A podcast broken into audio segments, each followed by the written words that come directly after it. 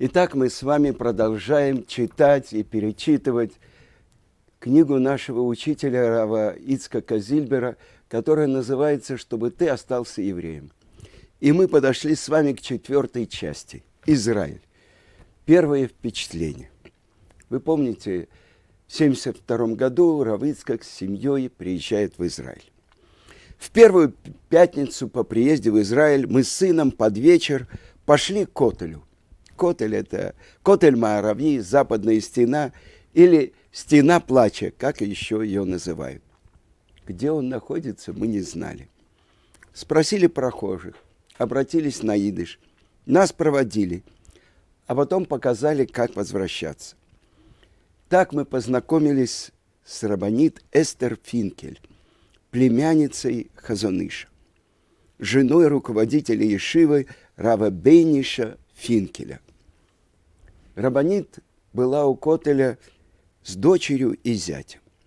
Оказалось, что они нас тоже заметили, и зять сказал своей теще, видишь этих людей, сейчас они спросят у нас, как пройти к Котелю.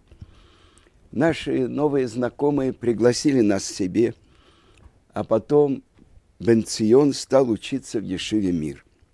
Эти люди – порекомендовали нас рабанит Шушаны Эйдельман.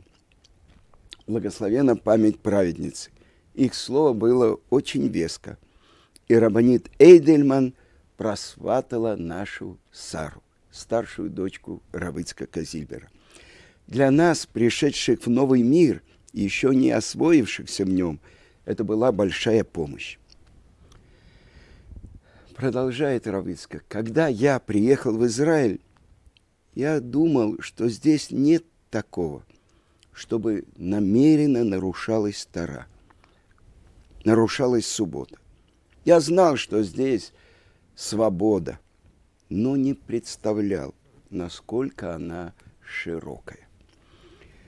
Чтобы были школы, где почти ничему не учили еврейскому, и чтобы дети не знали даже Шма Исраэль, не знали десяти заповедей – этого я все-таки не ожидал. Так чем же они евреи? Они, конечно, дети евреев. Но еврейство – это прежде всего убеждение, это заповеди. Приехали мы во вторник, а в субботу я выхожу на улицу, и вдруг я вижу, кто-то подходит к машине и собирается ехать. Я ему говорю на иврите, слегка, Айом Шаббат. Простите, но сегодня суббота. А он мне отвечает, Азма как? Ну и что из этого? Ну, я допускал, что, может быть, кто-то из израильтян дома нарушает шаббат, ну, курит, но на улице в тот момент мне захотелось, поверите, бежать в советское посольство и возвращаться назад, в Советский Союз. Сердце говорит, беги, беги, а разум говорит, ты же в земле Израиля, в Эрец Исраэль. И разум победил.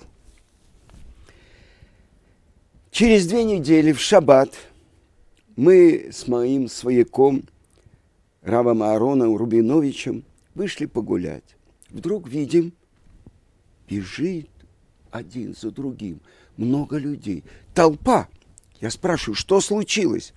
А Ребарон говорит, не пугайся. Это хасиды идут к своему ребе. Гере Ребе. Э, это польский городок Гура Кальвария. А на идыш он называется Гер. А по-русски мы говорим Гурский Ребе. Так вот, Герер Ребе, к которому двигался поток, был Рависроэль Алтер, благословенна память, память праведника. Это был великий человек. Потом его ученики записали его беседы на темы недельных глав Торы и еврейских праздников, и уже после его смерти издали книгу под названием «Бейт Исроэль». Его звали Рависроэль. отец Рависройля Алтера, предыдущий Герер Ребе, Рав Аврам Мордехай Алтер, он возглавлял гурских хасидов больше 40 лет. Он был близким другом Хофицкайма. И вместе с ним он был одним из основателей организации Агудат Исраэль. До Второй мировой войны у Рава Аврома Мордыхая было около миллиона хасидов, его духовных учеников. Рассказывали, что когда Гере Ребе принимал своих хасидов в приемные дни, железные дороги были забиты его хасидами. Расскажу такой случай. На празднике обычно хасиды приезжают к своему Ребе, а один хасид был доносчиком. Он почему-то не поехал, а написал Раву письмо и просил у него благословения на праздник. И тогда же он написал другое письмо, донос властям на своего Ребе и на его сына, и перепутал письма. И вот Ребе из Гура получает донос на него, на его сына. А полиция письмо на с просьбой о благословении. Самое интересное, я до сих пор не могу этого понять. Но Рэбе э, знал лучше меня, что делает. Доносчик так и не узнал, что перепутал письма. А потом еще немного раз приезжал к Рэбе, который не подавал виду, что знает про донос. Я прочел об этом в книге воспоминаний о Герер Ребе. Он при, предупредил близкого своего человека, что такому-то нельзя доверять. И вот мы вошли с Равароном Рабиновичем, и через 20-30 минут приблизились к Ребе. Люди шли очень быстро. Я новый человек – несколько дней в Израиле. А Раварон представляет меня и говорит, он из Советского Союза, из России. Он и там старался соблюдать субботу, не работал, выполнял все, что мог. И Ребе Исройль Альтер посмотрел на меня внимательно, быстро протянул мне руку и говорит, слушай, как ты вел себя там, веди себя и тут. Ни капли не изменяй. Ты слышишь? Я удивился. Что значит, как там и как тут? Это же Израиль. Здесь же все должно быть по-другому, в сто раз лучше и сильнее. И только потом я понял, насколько глубоко он сказал – Итак, Равицкака и его семью поместили в центре абсорбции в одном из районов Иерусалима в Катамонах. Так там работал один религиозный человек, звали его Муше. И как-то он мне сказал, посуда, которая здесь, не для вас. Видно, ей пользовались и не для кошерного. Мы не могли тогда понять. Мы-то думали – в Израиле все продукты кошерные. Моя жена хотела даже всю нашу посуду оставить в России и купить новую. Ведь наша посуда недостаточно кошерная для Израиля. Но в чем-чем, но в нашем кашруте, кашруте моей жены, я был уверен. Так что посуду мы привезли. И вот рассказывает дочка Равицка Казильбера, Рабанит Хава Куперман. Мы входили в автобус, и на нас все обращали внимание. Мы выделялись одеждой. Сейчас этого не замечают. Но тогда все носили мини-юбки, а я была в катамонах, единственной девочкой в длинной юбке. Как-то мы ехали в автобусе, и кто-то подошел к нашей маме и сдернул с ее голову косынку. А замужние женщины покрывают голову. Тогда религиозные и нерелигиозные, были гораздо более разобщены. Сейчас Израиль очень изменился. Появилось целое поколение Баалей Чува. Когда мы приехали, пришла тетя Келя, мамина сестра, и сказала, газет не читайте, в кино и в театр не ходите, телевизор не смотрите. Нельзя. Мы подумали, ну что это такое, что за глупости? В свои 10 лет в Ташкенте я прочитывала несколько газет в день и считала, что только очень, отсталый человек не читает газет. Где же мы сейчас находимся? Что это за место такое? Все какие-то отсталые, ничего нельзя, и религиозные отсталые, и нерелигиозные. Куда же мы приехали? Добавляет Равыцкак, что тогда в Советском Союзе все газеты были очень кошерные, без гадостей. И телевидение тоже. А этот свободный мир Израиля оказался совершенно непристоен. От него приходилось держаться как можно дальше. Ну, нам ничего, не привыкать. И здесь мы привыкли понемножку. Я скажу вам, в свое время в Израиле э, были забастовки. И вот одно время израильское телевидение бастовало. Равицкий говорил, как хорошо, что они бастуют. Нету этих потоков лашонара, злоречия, уродств, которые они показывают, чтобы они бастовали все время. И вот интересная статистика, что в Израиле при достаточно высокой преступности нету преступности в религиозном районе Иерусалима Миашарим. И есть целый религиозный город, Бнейбрак. И в этом городе тоже. А по бедности мы самые бедные в Израиле. И еще утверждают, будто преступность связана с бедностью. Так вот, Центр абсорбции Мерказ Клита вывесил объявление. Приглашают всех алимов на празднование Песаха. А теперь я вам расскажу, что это было за празднование. В праздничный день, когда поездки полностью запрещены по закону Торы, повезли всех желающих в кибуц. А там на столах лежала маца и хлеб. Вы понимаете, демократия. Когда я узнал про эту поездку, я пытался предотвратить это, но ничего не вышло. Так невинные в своем незнании репантрианты встречали свой первый Песах в Израиле. Наша посуда еще не прибыла, а приобрести новую на Песах стоило больших денег.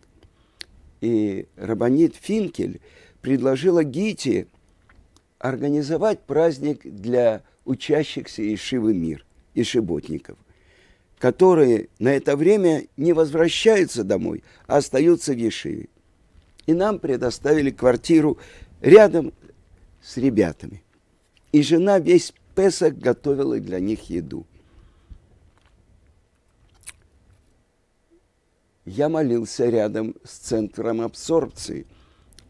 И там в синагоге э, приходилось искать десятого для миньяна. Точно так же, как это было в Ташкенте. Собирал молящихся тот самый Муше. Он лучше знал обстановку. Он приводил ребят лет 13-14 из соседних нерелигиозных домов. И я решил их обмануть. В каком смысле обмануть? Сказано, что каждое слово Торы – действует на человека и оставляет след в его душе. Когда мы кончали молитву, я говорил, я задержу вас не больше, чем на полторы минуты. Если окажется, что я своровал еще полминуты, то я плачу штраф. И я открывал недельную главу Торы, прочитывал две-три строчки и объяснял. И это стало для всех привычным. И вот прошло лет 15. И вдруг встречает на меня на улице какой-то человек, здоровается. Я спрашиваю, а откуда вы меня знаете? А он отвечает, вы забыли, вы же нам читали Тору после молитвы. Смотрю, один в кипе, а другой уже учится в Ешиве. И они мне сказали, а началом были твои псуки, строки Торы. Это твои полторы минуты. И я знаю историю одного молодого человека. Он приходил туда молиться и э, прошел армию и все. Но все время перед его глазами был этот новый репатриант из Советского Союза, которого так заботило, чтобы услышали одну-две строчки Тору. И он стал после армии, он пошел в Ешиву и стал Аврехом, стал человеком, который полностью посвятил себя Торе. Ай. Был вопрос, где учиться Бенциону.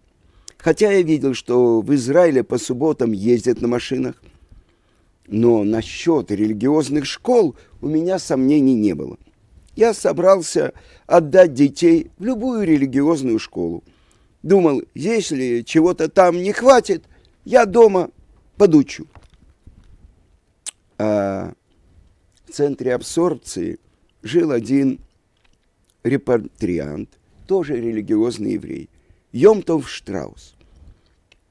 Узнав, что я хочу послать детей в первую попавшуюся религиозную школу, он сказал мне, я советую вам пойти и посмотреть, в какую школу вы хотите отдать ваших дочерей. Зачем? Я вам советую. Я не понял, но я пошел.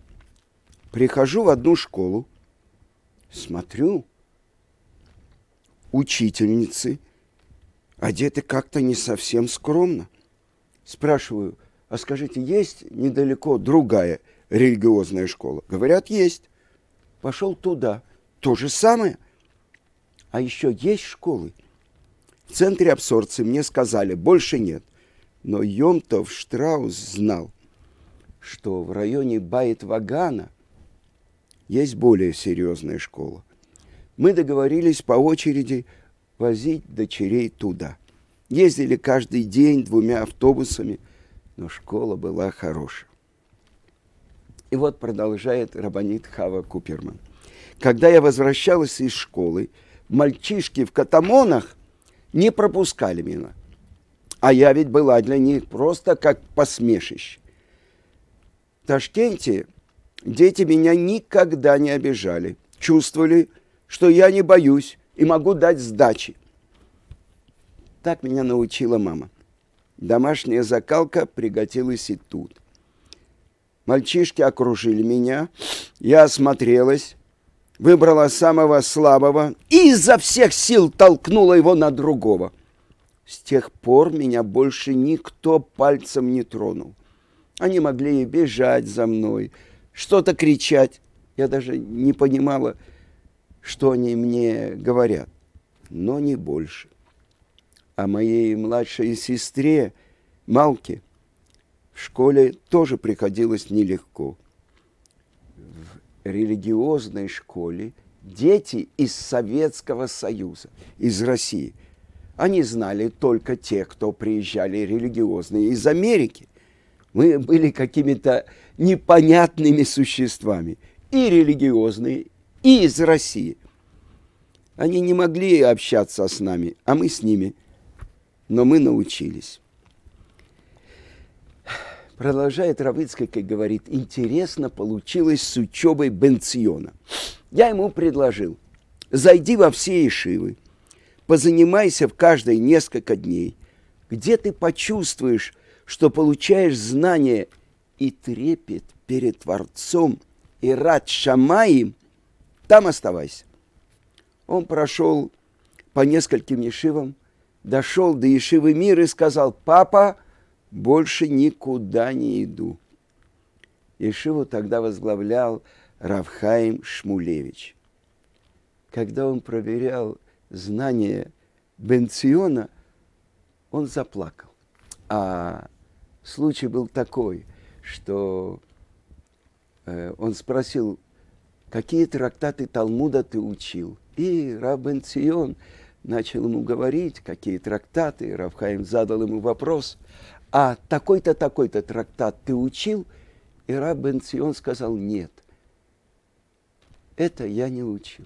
И вдруг он видит Роша Ишивы, плачет. Он подумал, что его не хотят принять Ишиву. Он сказал, я возьму, я подготовлюсь, я хочу. Но потом оказалось, что это Равхаим Шмулевич плакал, потому что он видел перед собой еврея из Советского Союза, который наизусть знал многие трактаты Вавилонского Талмуда. А тех, которых у него не было, он просто не мог выучить.